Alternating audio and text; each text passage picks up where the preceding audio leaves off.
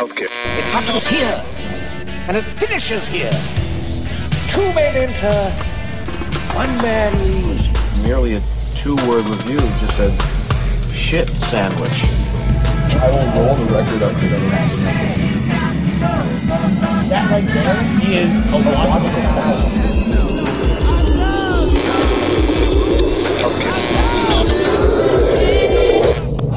Welcome back, fellow news lovers. You are now tuned in to yet another exciting adventure with us here on Discologist. I'm your host, Kevin, as usual, coming to you live from a tiny shack. We're so happy to have you here hanging out again. Going to talk to you about some jazz today. Or is it post rock?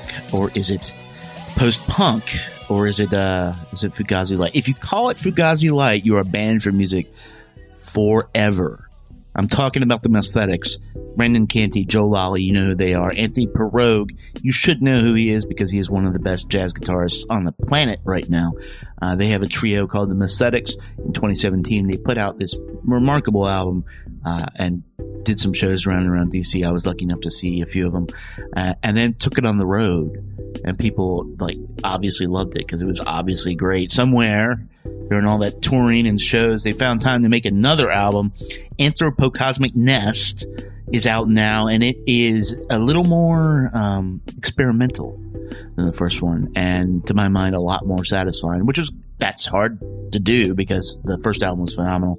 This sort of lets uh, Anthony off the leash if you will, to uh, to bring a lot more jazz into this, and it, it you hear him play. If you haven't heard him play, you're going to hear him crush it like he always does. But also, you're going to hear Brendan Canty and Joe Lally play like maybe you never have before. Uh, it is uh, one of 2019's biggest surprises for me. I didn't know it was coming, but uh, that's neither here nor there. Joining me to talk about that is Wes Covey in a few minutes. Before that, I know you guys love music, and that's why you're going to love OsirisPod.com. We are part of the Osiris Network, us and Dead to Me, our uh, podcast all about the Grateful Dead, hosted by Casey Rae. And if you go there, they have a bunch of shows that are all have one thing in mind is to get music into your face and into your ears and into your heart. They're out there uh, carrying on the the important discussions, the good discussions, the entertaining discussions about all the artists you love. They are also partnered with Jambase, who back in the day was just simply a show calendar. They have evolved to be a catch-all for all things going on in the jam world, live coverage, uh, live streams, um, album premieres. I think is going on there. Jambase.com. You can go there and see all that. And uh, so we are so happy to be working with them these days. Uh, so if you are ready now and the bills are paid, why don't we jump right into this Messthetics album? And and I and I hope if you're out there and you haven't heard this, you are in for such a treat. Such a treat, man. Here is Dropfoot from the Messthetics Anthropocosmic Nest.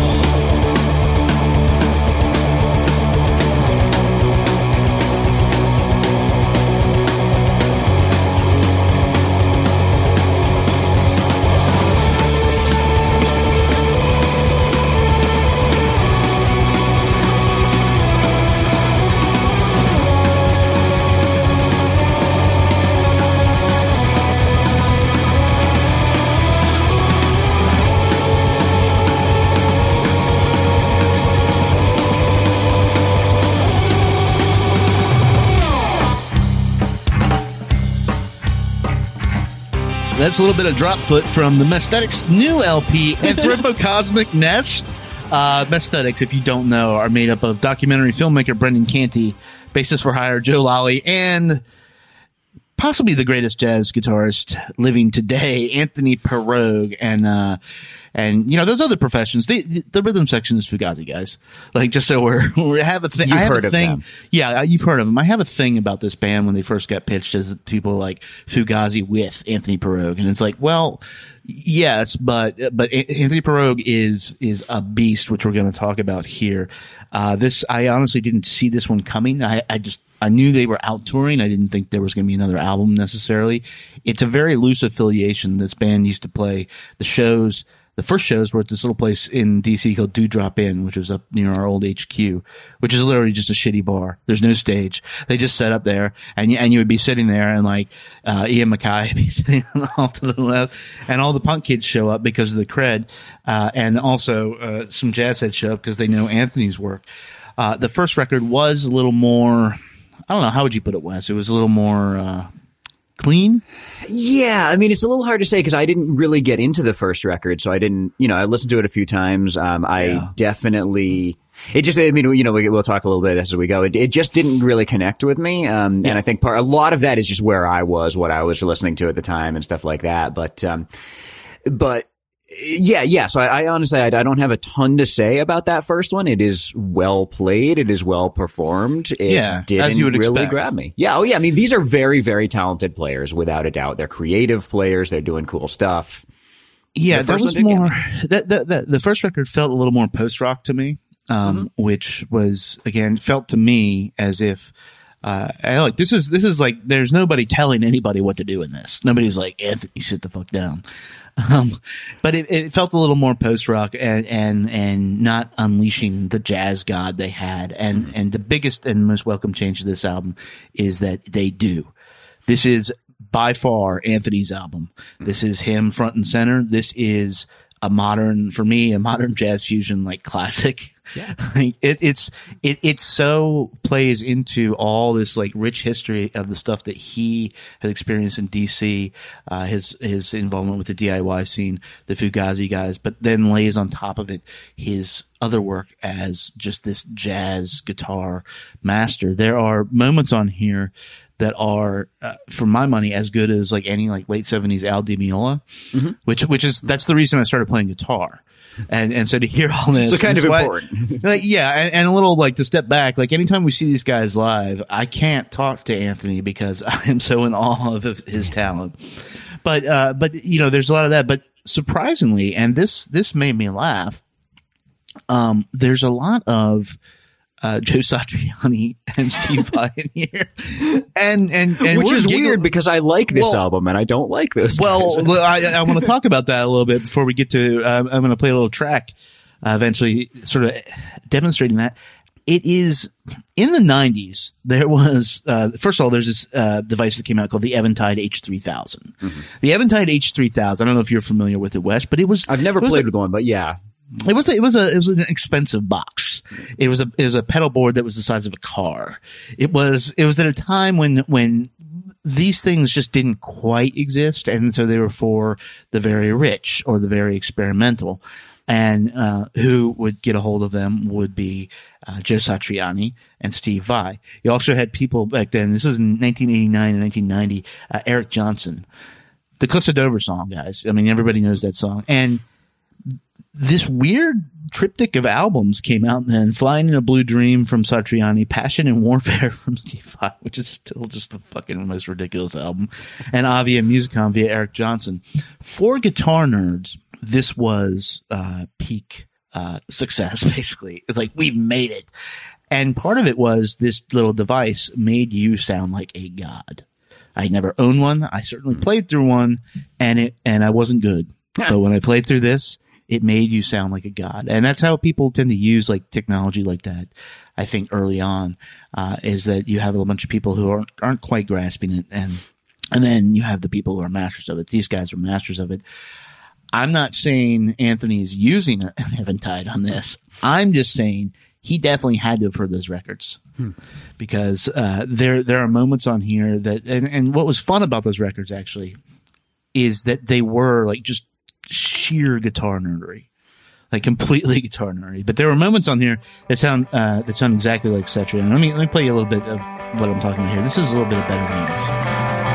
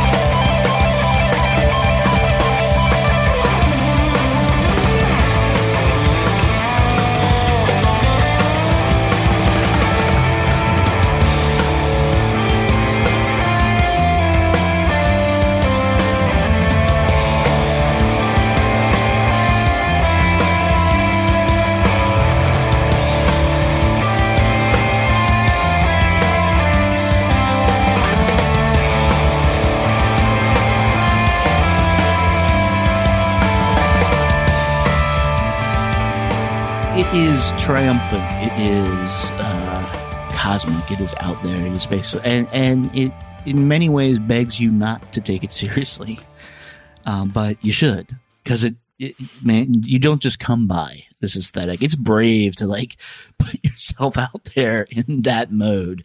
Would you say? Yeah, yeah. I mean, it's you know, it's an interesting thing. I don't like Steve Vai. I don't like Satriani. It's like so much it's a funny thing. Like I, I have a really weird relationship with guitar music is is you know part of what i've been kind of like thinking about with this one. You know as i said earlier like i didn't really connect to that first album as much. I think a lot of that is Yeah. just because at the time that it came out i was I mean, as as you know i've been really deep down the jazz hole the last few years.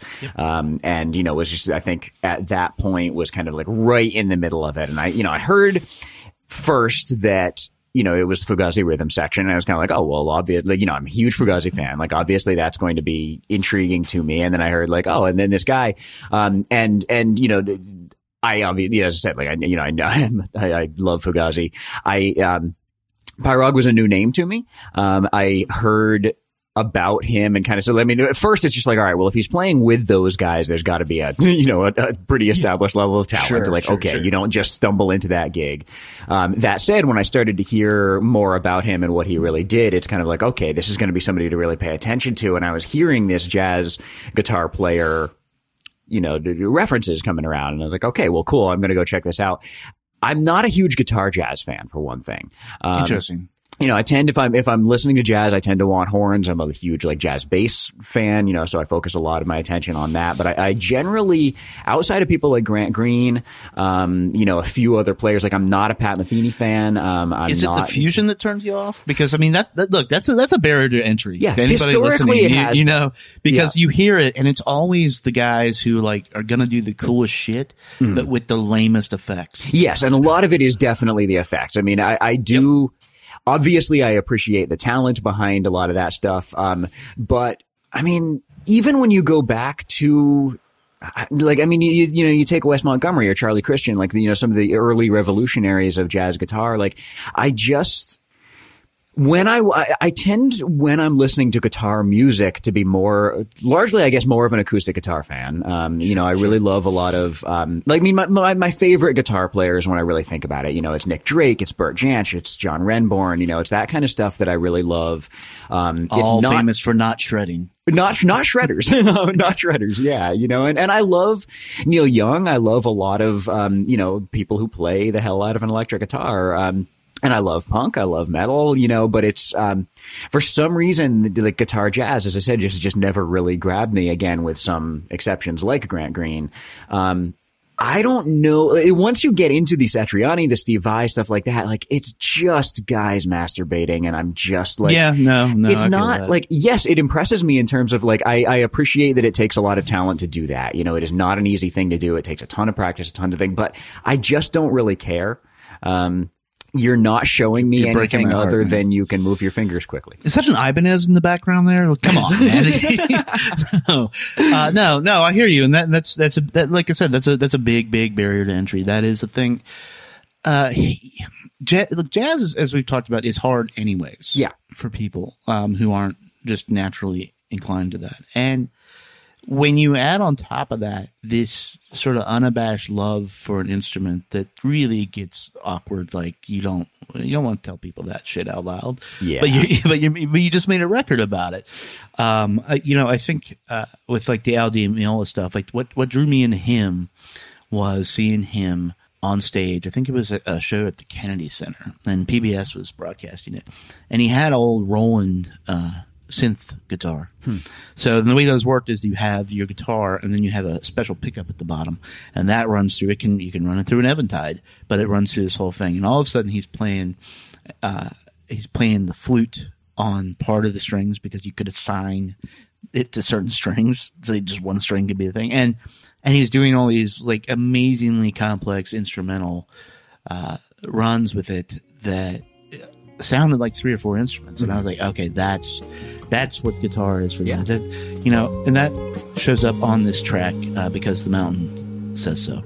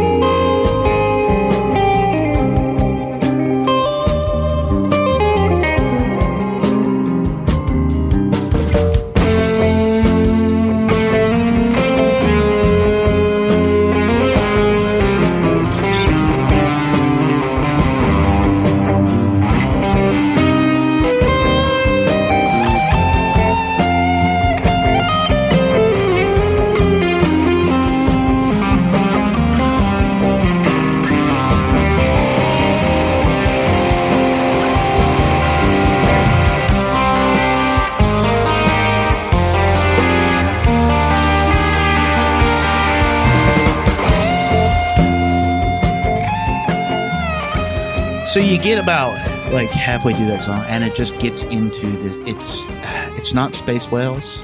it's certainly not like Steve Howe, but it is. Um, it, now later in life, it feels like refined to me, and it feels like a, a way, uh, almost a literal representation of the exploration that most jazz players I think are going for is to tap into something cosmic and do something a little more cerebral. And this is just saying, well, yeah, what if it was fun? Yeah, yeah. and and and so that I've really come around to a lot of like jazz fusion stuff because Mm-hmm. I can I can just sort of say okay this is they're just being nerds over here Yeah. what what's the actual content going on underneath it uh, and and and so like stuff like this hits for me if you look at a song like Pay Dust like that's almost straight jazz Mm-hmm. yeah so so there is this balance back and forth on this record where uh, he is just moving in and out of his world and the Fugazi rhythm section world, and Yeah. and, and they're and they're not not just willing to follow him along; they're they're like intensely capable of it. Well, and which it's- I was gonna say, I don't, I don't feel like, well, I completely agree. You know, you said earlier, like, this really is his record.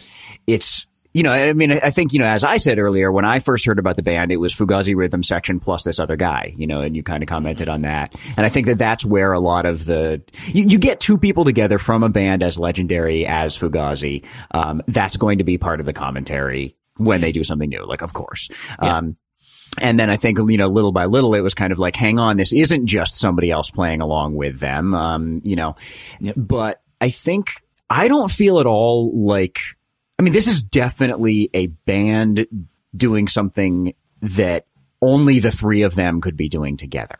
Um, it doesn't just sound to me like two guys accompanying him.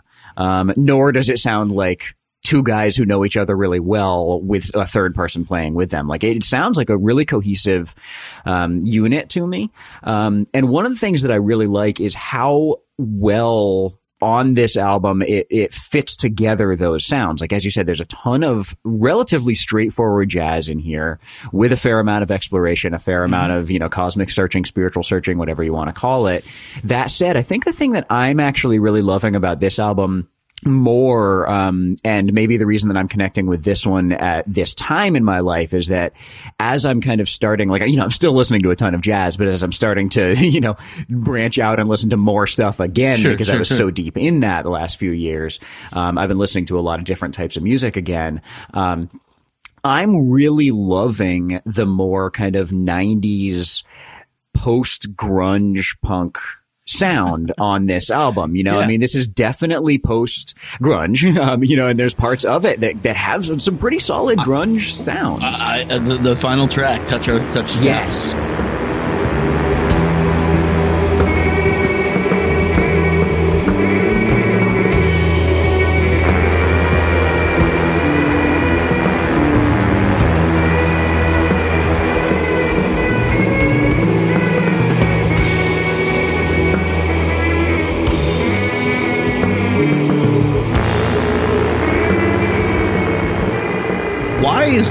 Are why are they playing a Tool song? That's great. better. Well, and that's something I wanted rather to listen to this than the new tool, I'll tell you that.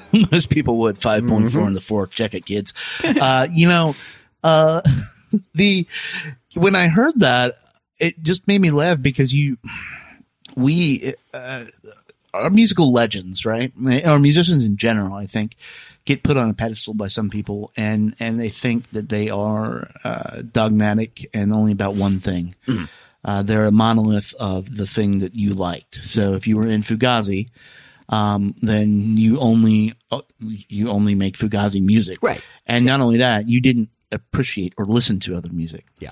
You and I both know that's impossible to exist or, and create in the world Exactly. if you don't listen. If Yeah. you don't listen and no everything. talented player is doing Right. that. Like, I mean, sure, you know, if if you are kids.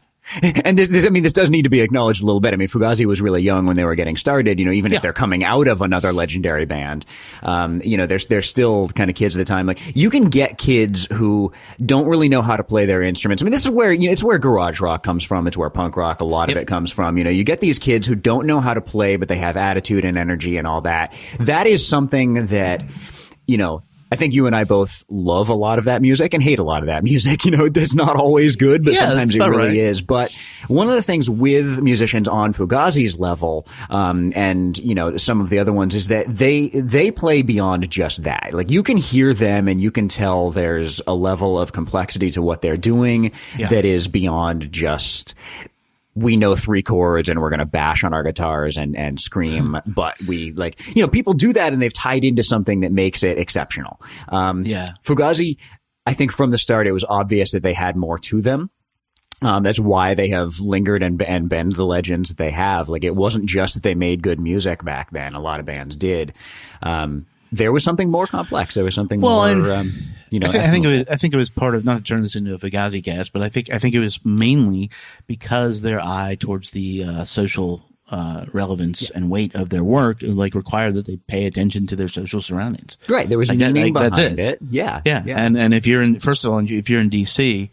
Uh, like there's not a direct line between Fugazi and Go-Go, but there's certainly a lot of rhythms that Mm-hmm. Sure. got in those records that wouldn't exist if it weren't for Chuck Brown. Yeah. Yeah. And they were aware, I think, of a lot of the others. I mean, honestly, like one of the things that grabbed me about, um, about this album right from the start, um, is the very opening part of Better Wings, um, though it is not, you know, it doesn't sound quite like, but there, there's, um, totally an influence of Sonic Youth in there.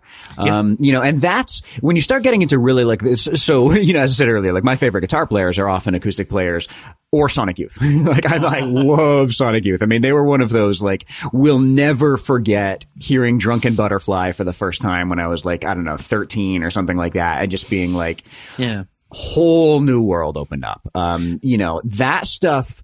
And, one of the things with Sonic Youth, though, is that they had a couple guitar players, um, you know, all of whom are exceptionally creative, exceptionally, um, you know, advanced players.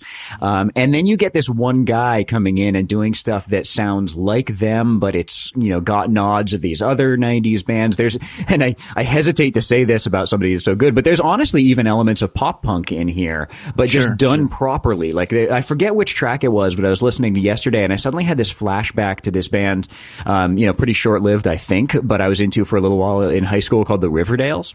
Um, they were yeah, a spin off of Screeching Weasel. Um, you know, and best it's like, band name ever. exactly. I mean, you got you got to love you got to give some credit to Screeching Weasel, if only for their band name. Um, you know, and and their uh, I think it was Anthem for a New Tomorrow. Um, like I loved that album. You know, I was not a big pop punk fan, um, though I was a teenager in the '90s and I was a punk fan. You know, so you kind of like you're, you're dealing with pop punk as a punk fan at that time. I was a little more into the heavier stuff, the more political stuff, but um, but there's elements of pop punk, there's elements of grunge, there's elements of Sonic Youth, there's elements of jazz. Like it's a really cool combination that works really, really well. There's elements of Ry Cooder. Sure. This is this is what I this is what this is what blew my mind. So, uh, for people who don't know, you know, uh, Anthony's brother is in a band called Wanted Man, uh, and big in the DIY community. They play uh, three of the best musicians in the in DC community are in Wanted Man, who aren't named. Well, Anthony's in Wanted Man. Uh, Anthony opened up for the Darkness with Wanted Man, which was amazing. Um, and uh, they do this thing every year that celebrates Danny Gatton.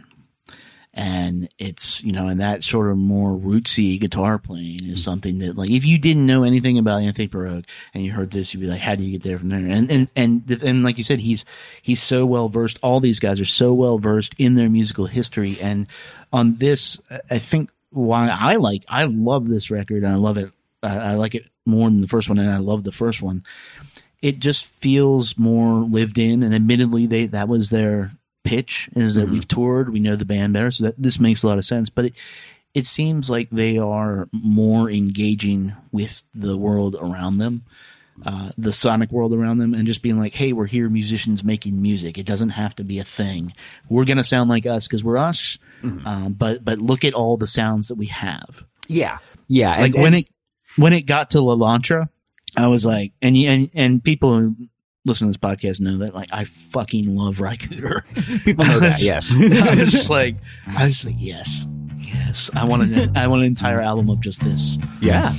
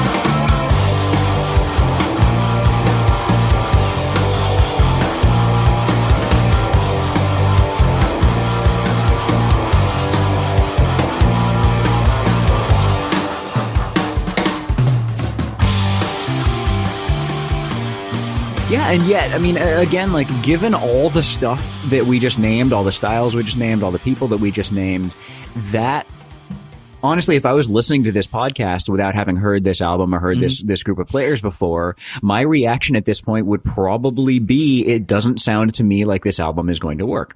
You know, like how Yeah. do you put those sounds together and have it feel like one thing? How you know, it sounds to me when you know hearing us talk it sounds like okay that's going to sound clunky that's going to sound inauthentic. It's going to kind of like one track sounds like this and then the next track sounds like this. Like hang on you know I'm kind of jumping around here. But it works really really well. It's very fluid. Um, I guess I would say that there are a couple moments, um, like on the last track that it does change the feel a little bit, but it still works really well. Like there's a couple times where it's kind of like, hang on, like what, you know, what, what is this? I thought I was just listening to this other thing, you know, but Yeah. it's it doesn't come through. Oftentimes, that's a weakness in an album. Um, on this one, it just does kind of seem like, wow, these guys really can pull off all these different sounds and fit them into one cohesive thing. And I think it plays into like the, their own internal vocabulary they set up is that they are okay with shifting within this. And I think you're right. You know that that there is on paper, if if as we're describing it, you might be like that doesn't work. And I think the way around it, like back to your point, is you got you got to remove those walls in your mind, man. Yeah. Like if you're, I mean, look, I don't care how you get to this record. If you're a fan of jazz, if you're a fan of uh, Anthony Pirog, if you're a fan of Fugazi, like what, however the fuck you get here, uh, once you drop the needle on it, you need to just be like, let, let this album like happen and experience it instead of like expect from it. Yeah. Yeah. And, and I, I don't know many albums this year that have been like that. Uh, and, uh, and it's, it's, for me, that's fantastic. That's the best kind. Uh, oh, actually, I do know, uh, the Bluebird album is very similar in that. Huh. Yeah. Because what would you expect from that? I, I, I had no idea. I was just Yeah. like, I was like, I know Nick's work. Mm-hmm. I know Chris Rosenau's work. So what's this going to be? And Mm-hmm. for me, I thought going in, I was like, this is going to be some weird Bon Iver knockoff. and it, it most, it most And assuredly, thankfully, it was not. it most assuredly was not. Um, but, uh, not that there's anything wrong with Bon Iver knockoffs. Isn't from? Wisconsin. Well, maybe not with the knockoffs. There's just a lot wrong with Bon Iver. Well, we aren't doing that podcast. I'm in Don't Wisconsin, dude. just do- dude, okay, okay, I, fair, I, I'm. I'm entrenched. Yeah, I, I can say that. I'm in Maine. I'm you, safe. You can. It's okay. You can. Uh, let me uh, put your address up there on the screen. For Oh, thank you, know. thank you. Yes, everybody. I'm Um, about to move again. Yeah, but but I mean, yeah, it's this is uh, for me. This is like the type of album I want. It's Yeah. not big. It's Yeah. not small. It's not anything. It's just like here's some dudes who love music. Yeah. showing you the way they love music. And, and I'll, I'll say it surprised me how much I want this album. Um, you know, when um, when it came out, I kind of said, you know, I said I didn't connect with the first one. I wanted to. When this came out, like, oh, another Messthetics album. Like, cool, I'll check that out. You know, maybe you never know. Maybe it'll grab me. And then, like, from the first moments, I was just like, oh yeah. Yeah, I want Right. this right now, you know, and that kind of surprised me. And as I said, part of it is just that, like, what I'm listening to right now is shifting again. I mean, you know, you probably saw my post as I'm going back to grad school now, and so I'm like, hey, Yeah, everybody, yeah. I need instrumental music, you know. So, so, and that means like I mean, I've been listening to a lot of pretty scrunky jazz um, the last Mm-hmm. while, you know. So now I'm needing um, stuff because I'm going to be reading, you know.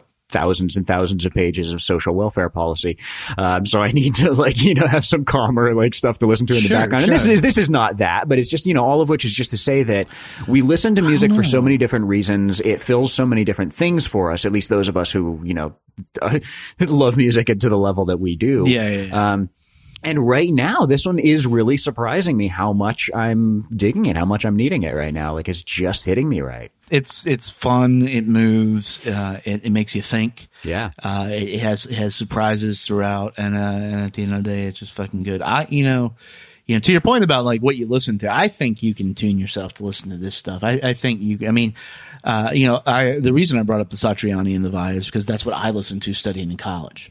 So that you know, then it was it was very and and that is scronky is not the right word for that. No, it's not. Somehow. Uh, honky maybe. Yeah. but but uh it, it you know it it, it it it however you can lock into it a certain type of music if that works for you to get you in a certain headspace and that's that's gonna that's gonna be the best uh, and for whatever reason this Um, I know our friend Casey Rae loves this. I know, uh, which by the way, uh, Messthetics, if you're listening, Casey Rae would like to join your band. Just neither here nor there. Uh, God, I'd like to hear that. yeah, but uh, but you know, we come from different backgrounds. We like it, and I think uh, uh, everybody else should like it, or at least give it a fucking chance. Yeah.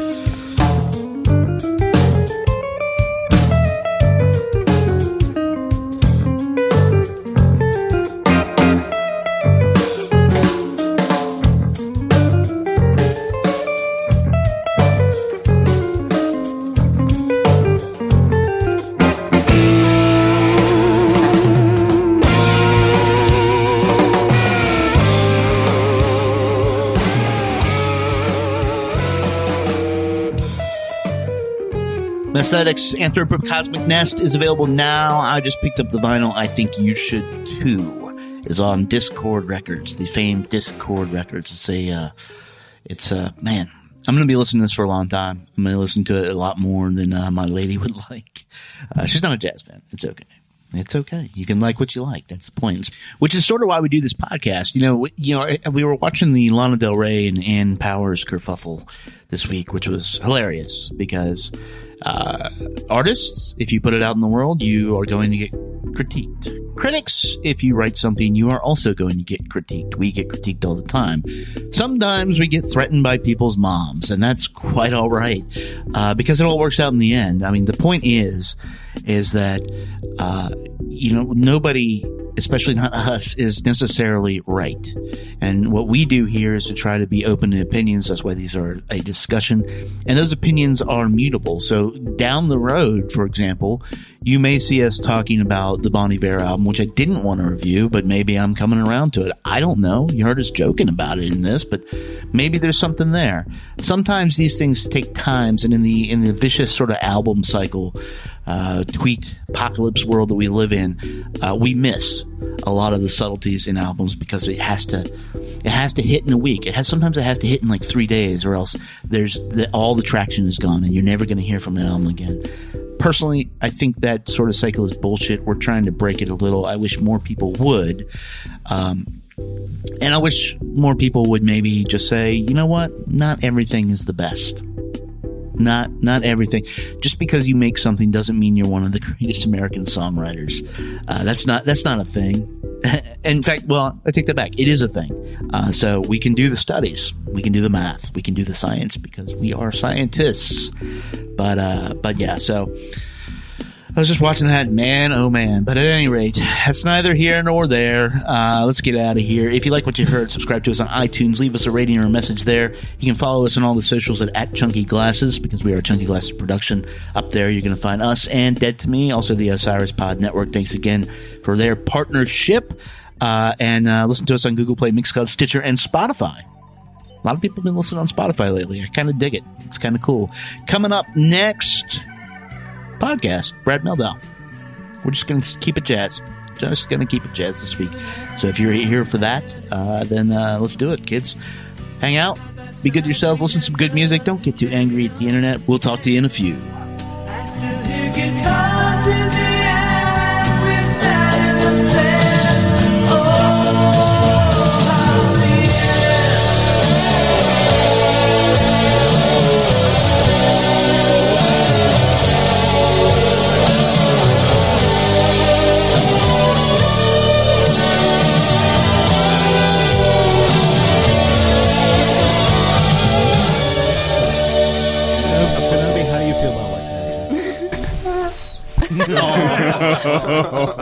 Kenobi.